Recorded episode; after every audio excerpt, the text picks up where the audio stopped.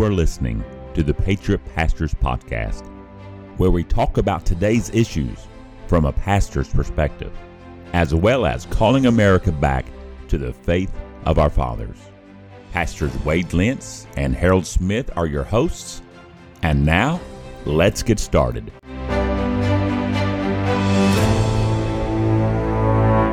Hello and welcome to the Patriot Pastors Podcast. I am your co host, the fresh garden tomato eating pastor, Harold Smith, pastor at Lee Creek Baptist Church, joined as always by my good friend, Wade Lentz from Beryl Baptist Church in Vilonia. Wade, have you had a garden fresh tomato yet? No, but I'm I'm jealous. Well, I boast in the Lord and in the garden. That's about the two things I like to talk and brag about this time of year. And uh, there's nothing better than the first t- homegrown tomato because it's been six months or so since you've had one right off the vine. Yeah. And I, I could literally walk down the rows with a salt and pepper shaker and just pull them and, and eat them at room temp or, or, or outside temp. I love a good tomato, but by the end of garden season, I'm sick of them. And uh, that's why the good Lord gave us seasons, everything in its season. Great Yes. topic today. We are going to talk about funding missions outside of the Southern Baptist Convention. And Is we that gave our- uh, is it possible? it was before 1845. oh, okay. you know? Okay. I wasn't sure about that. um, you and I did a podcast a week or so ago, kind of wrapping up our thoughts of, of the Southern Baptist Convention. Since that podcast, a lot of people have contacted us and said, Hey, how do you how do you do missions? I mean, they don't know any other way than through the convention. I mean, that have you not received some calls and some emails? yes, I and- have. yeah, I have too. Yes. And let me just be real, real upfront and, and honest. Wade and I, neither one participate in the convention. We haven't in several years. Um, your church has been out for a while. Our church has been out for a while, but there are some real advantages to being in the cooperative program. Mhm. Um, the biggest advantage, I would say, is to the missionaries who know that they have the full, you know, financial support of the Southern Baptist Convention behind them. right. They know they're not going to get stranded in East Africa somewhere. They know they're not going to be stranded wherever they send them. The money to, to bring them back and their families back is there. Uh, you're pulling from a very big pool of churches. I mean, uh, many people have said, and rightfully so, when the cooperative program is healthy and functioning as it should, there's no greater missionary uh, entity in the world. sure. And I would agree with that. The problem that we're dealing with today is that it's becoming more and more influenced by CRT. You know, it, Mhm. there's it's not healthy, right. and, and most Southern Baptists would agree with you that it's not healthy. And so people are like, well, how do we do this? You know, you and I had looked at Tom Ascol's article, and I thought Tom brought out some great points. In you don't have to send money through the cooperative program. You can pick an entity and send money directly to the entity and still be a cooperating member and friendly cooperation of the convention. The problem with that is it's getting really hard to pick an entity that's not influenced in some way by pragmatism or CRT. So I say all that to say cooperative program has its perks, hmm but I would also say that funding missions the way your church does, and even a little bit differently of the way our church does, also has its perks. Wouldn't you Yes. agree? Yeah, I, I would agree. And you're right. The cooperative program giving, uh, it does have a big advantage to the missionary, as you just stated, but it also has a big disadvantage to the churches. And the reason being is because the way the SBC operates through the cooperative giving program is that there is a big gap. There's a big gulf between the giver and the receiver. It is very difficult for the church to put a name to where their money is going. Uh, missionaries just do not come and visit. The churches really do not know who their missionaries are. They just give blindly, which really it, it makes it difficult on establishing that missionary church relationship that I believe is biblical. precedent in it in uh, the book of Acts, Acts chapter 13, where Paul is sent out, he and Barnabas out of the church at Antioch.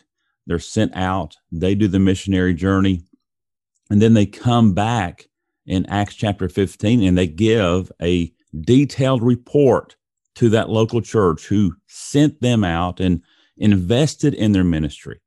And they gave a detailed report of how that missionary journey went. And I'm going to tell you that has it transformed our missions giving. It excited our people. They have a missionary that they can talk to and shake hands and hug and pray for specifically. It really transformed our missions giving for sure. Right. And so, how, how do y'all do missions?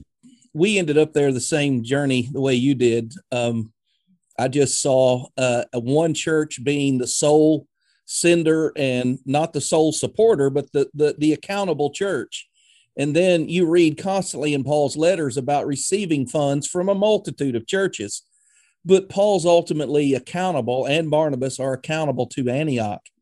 And so that led me to say, you know what, we, we need to find missionaries that are accountable, not to a board of directors, that are appointed by a committee on committees that is appointed by an elected president. We need to find somebody that's accountable to the highest institution on the earth, the local church.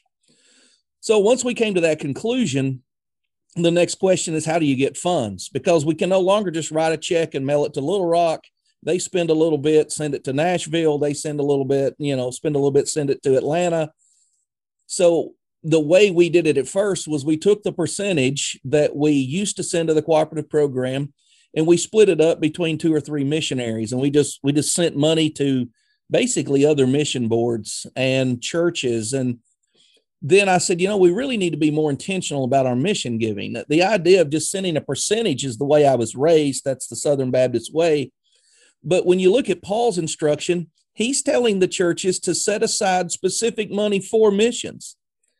So I was also reading about how Charles Spurgeon funded missions, and Spurgeon, in his years at the Metropolitan Tabernacle, had 52 mission causes.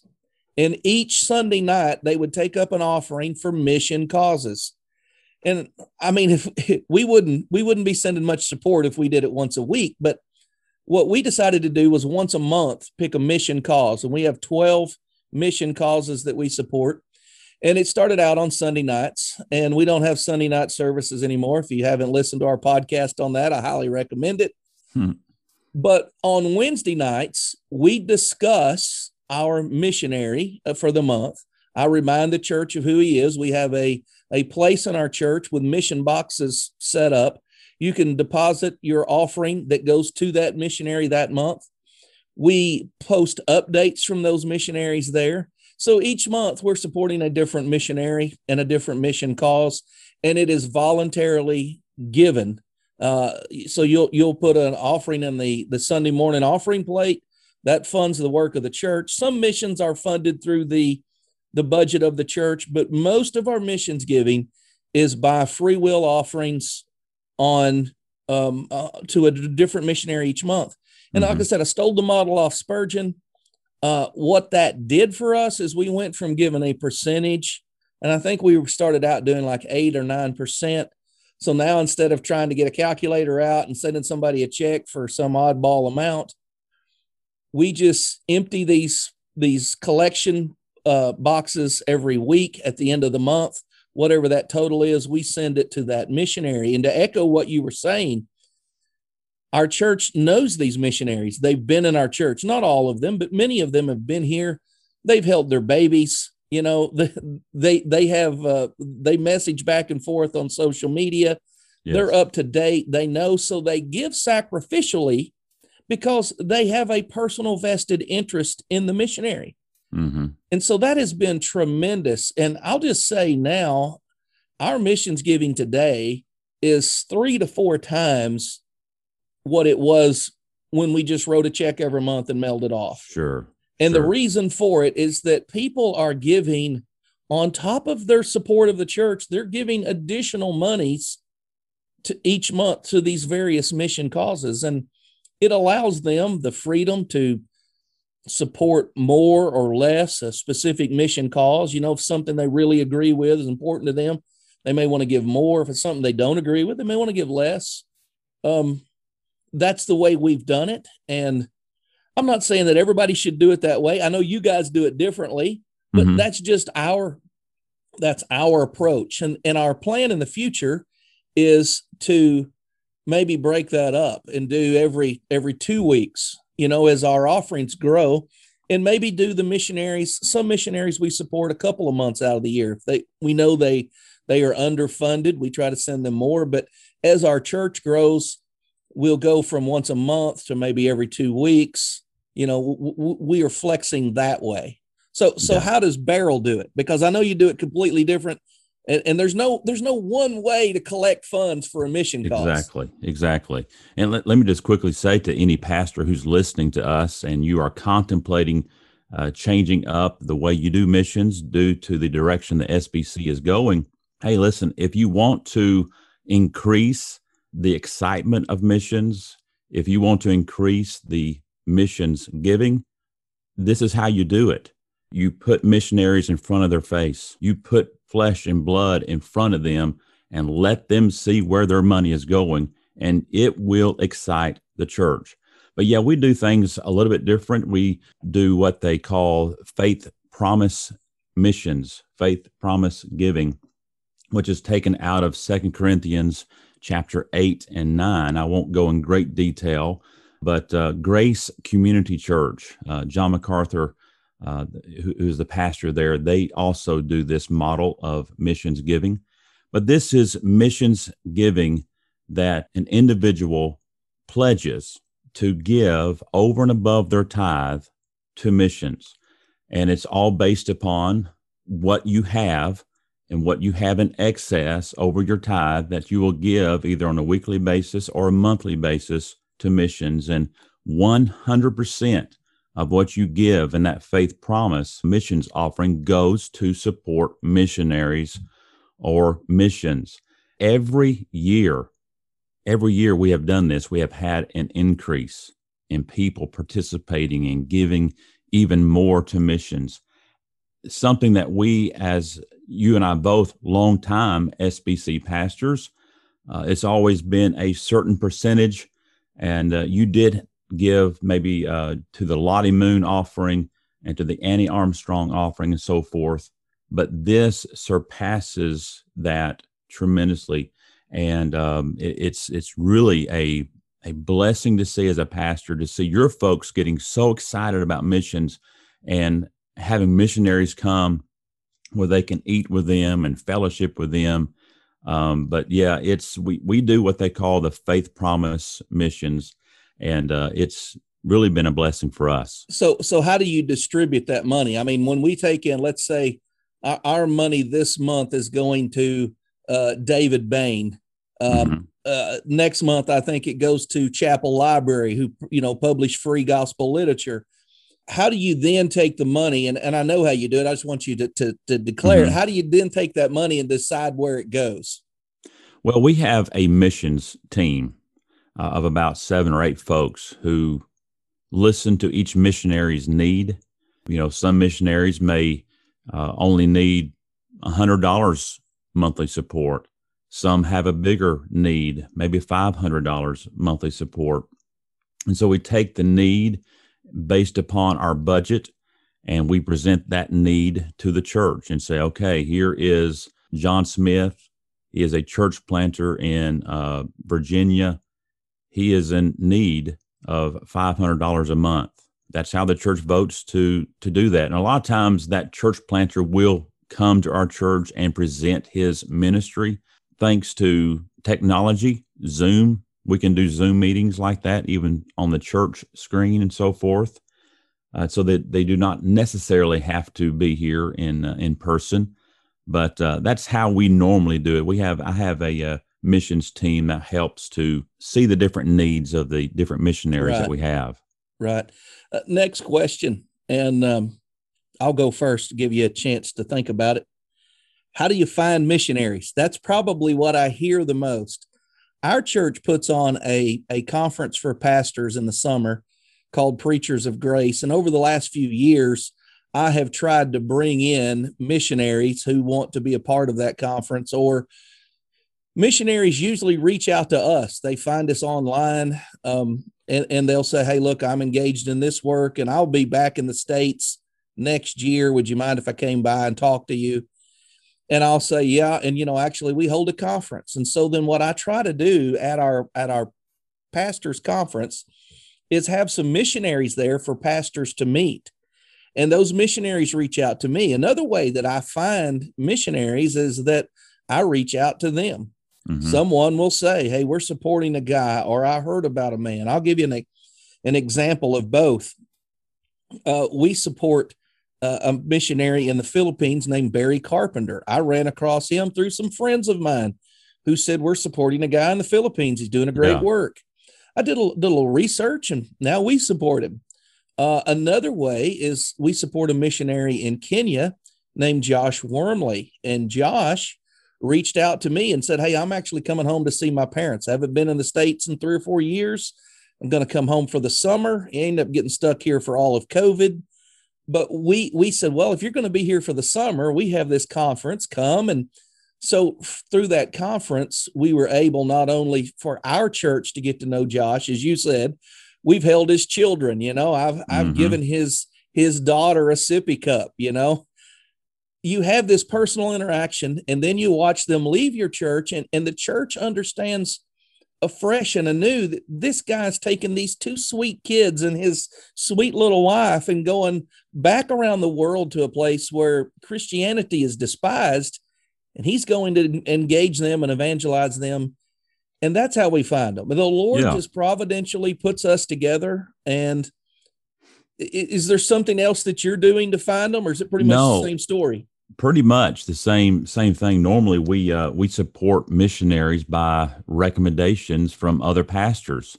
For instance, last night our missions team did a Zoom meeting with a church planter in Homer, Alaska. And uh, I did not know this particular gentleman, Nathaniel Jolly, Nathan Jolly, uh, but it was a recommendation from a pastor friend, Alan Nelson, who let me know of his need. And uh, here, here's a pastor. We won't go into it a lot, but here's a pastor that was denied support by the North American Mission Board for stupid reasons and unbiblical reasons.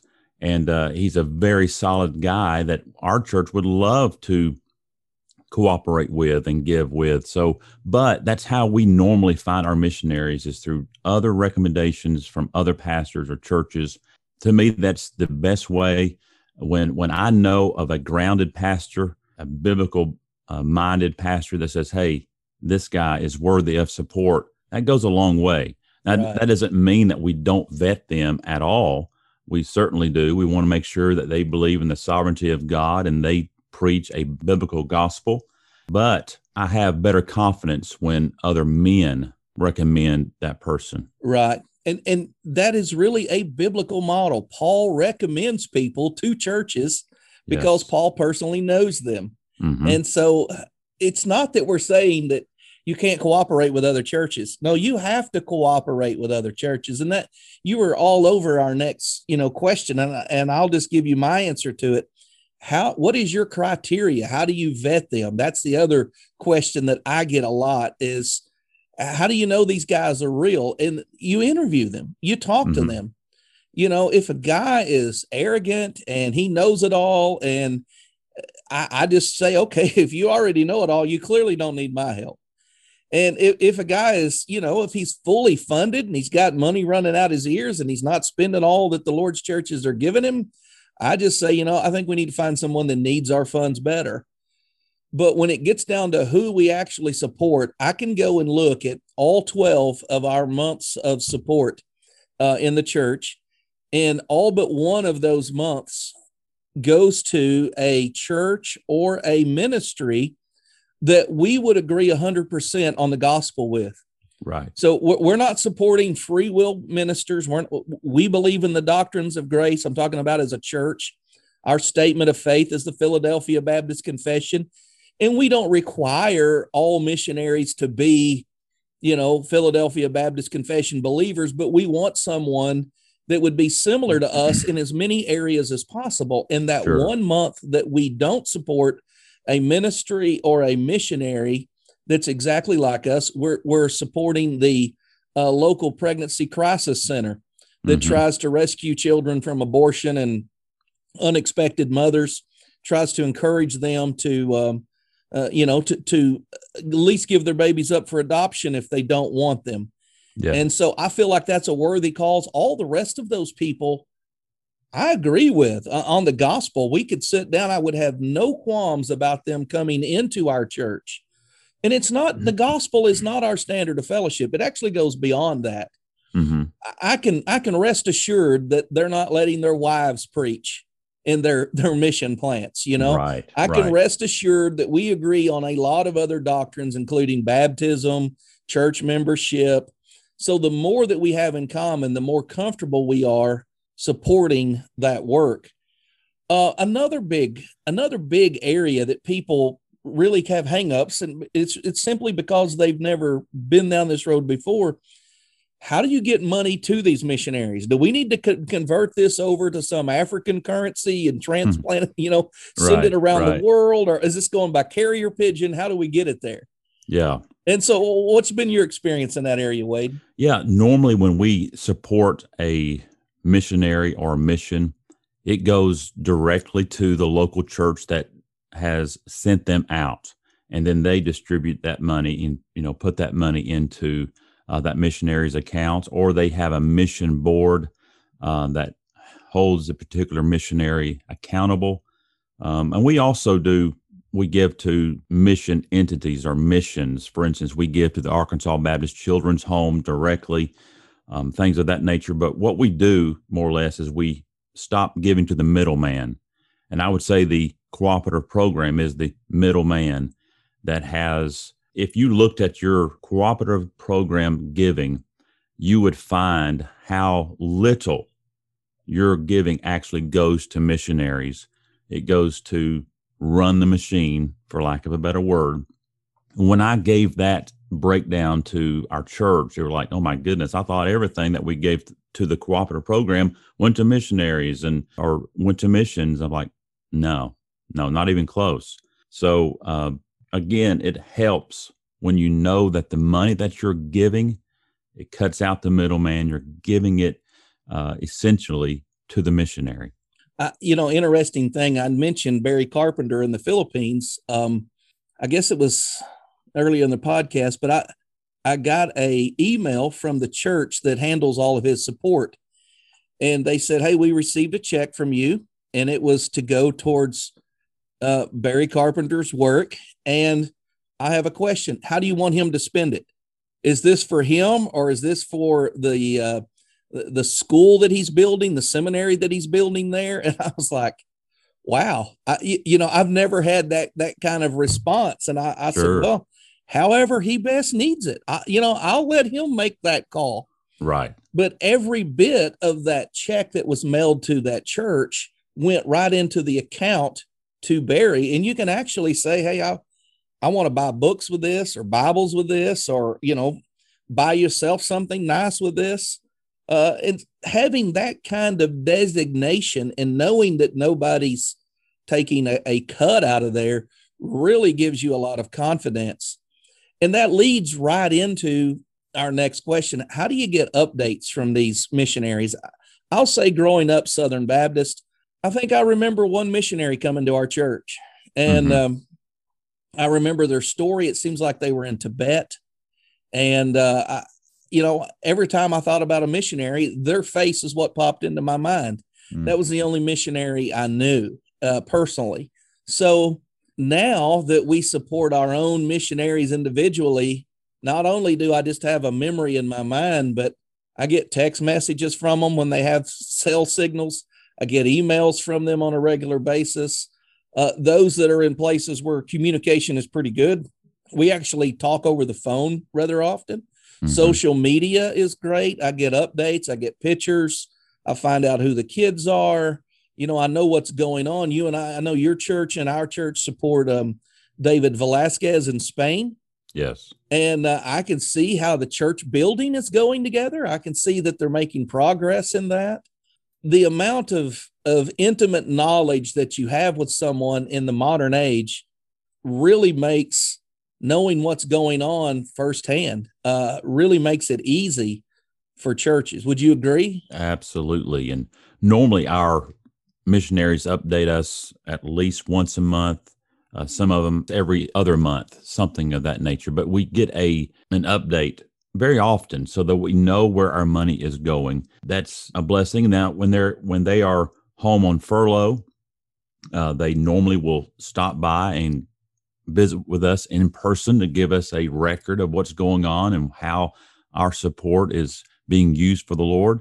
So, yeah, just the update alone is tremendous. Even if it's a newsletter, that really helps to keep that connection between the giver and the receiver. And uh, that again, that's that's the big downfall of the uh, of the cooperative program giving to to missions is because you really do not know what the IMB missionary is preaching in Africa. You don't know that fella. You're you're hoping that he's been vetted enough by the IMB directors that he's he's not preaching a social gospel or anything of that nature, but you're having to uh, rely upon a third party to do your vetting. That's not necessarily biblical. Yeah, and that really, I think, for me, kind of sums up and we've alluded to this, both of us have alluded to this, how missions have increased and become more and more prominent because we have this knowledge of the missionaries we support. You know, it's it's always interesting to me when we hear from a missionary, and a lot of times I'll read their updates, especially if something dramatic has happened.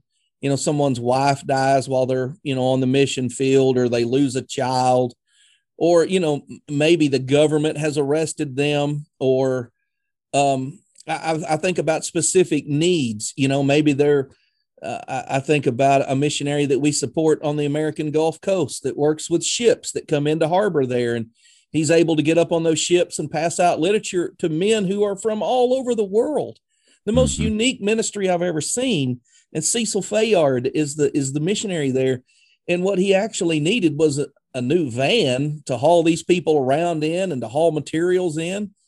And that request went out. People heard about it and responded, and that need was met within just a matter of days. He was surprised with a completely new, you know, automobile to get his his uh, people around and and his his materials around that kind of interaction is what boosts our giving mm-hmm. to the convention. I mean, when I mean not to the convention, to the missionary. In the convention, it was the other way around. You know, right. everything was funded, it was budgeted.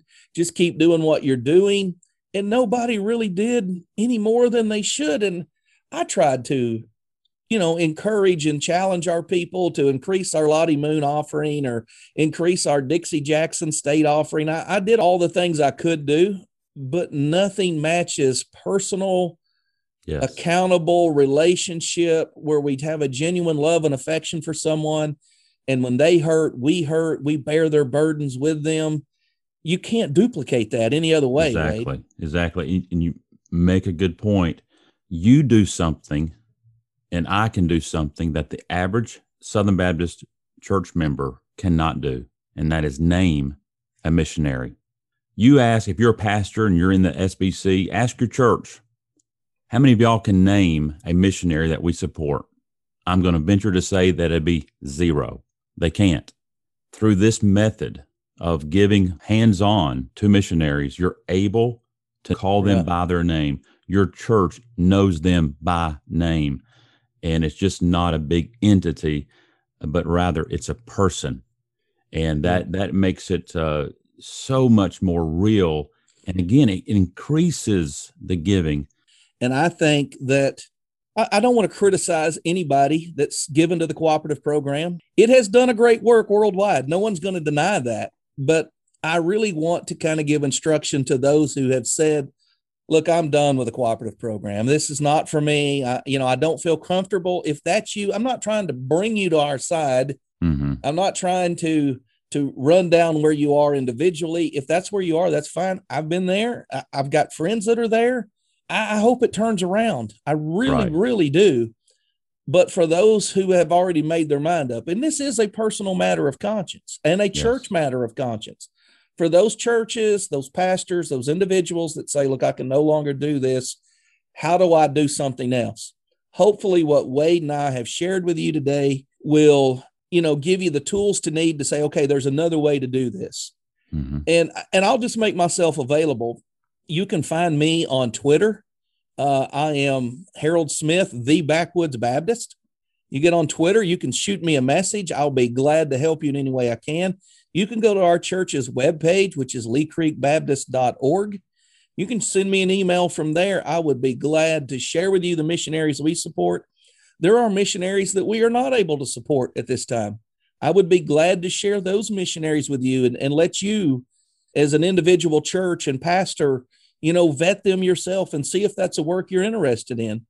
A lot of times it, I, it feels like we get heavy in one area or one ministry, you know, and even though we know mm-hmm. other good missionaries in that ministry or in that area, we really feel like we need to spend funds, you know, in a different part of the world or in a different way. So if I could be of any help to you, by all means, reach out to me. I'll be glad to share what little bit I know about what we've been doing.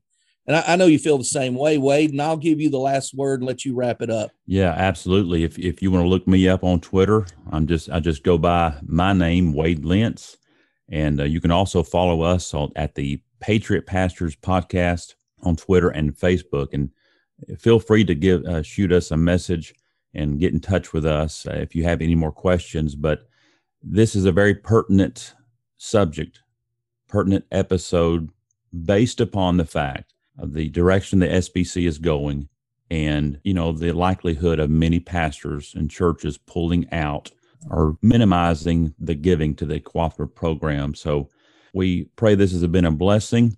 Until next time, thank you for listening to the Patriot Pastors Podcast.